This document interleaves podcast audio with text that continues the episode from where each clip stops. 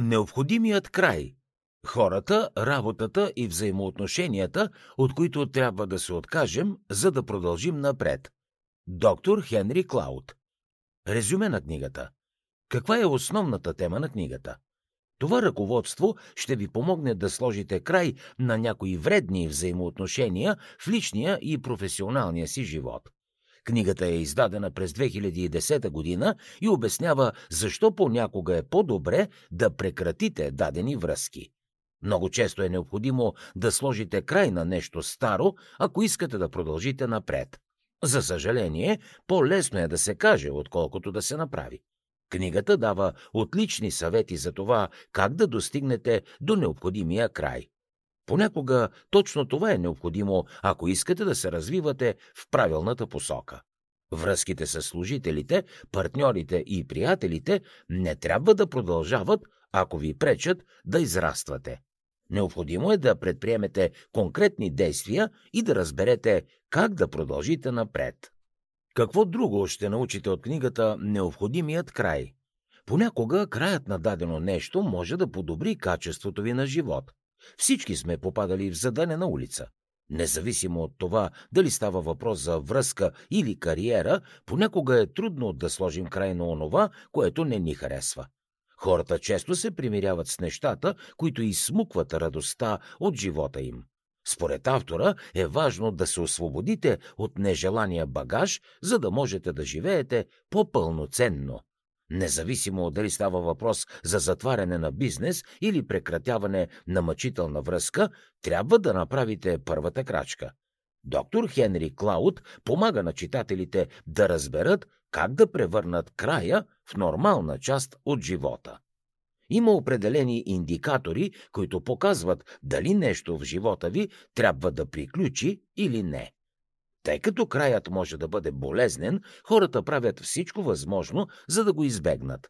Но как да разберете, че е необходимо да приключите с дадено нещо? Като начало, миналите действия са добър индикатор за бъдещото поведение. Така че погледнете в миналото, ако искате да предскажете евентуалните си бъдещи стъпки. Какво означава това на практика? Нека да разгледаме какъв съвет дава авторът на свой приятел. Ситуацията е следната. Този приятел има дъщеря, което получава предложение за брак. Бащата не е сигурен дали трябва да даде благословията си и пита доктор Клауд какво да направи.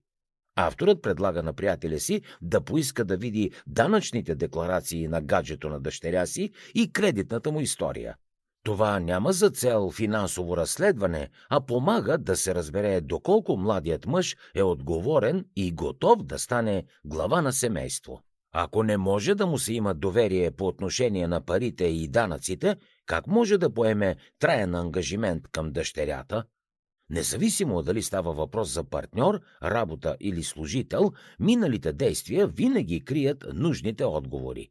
Според доктор Хенри Клауд, първият индикатор, който показва дали дадено нещо в живота трябва да приключи, е миналото.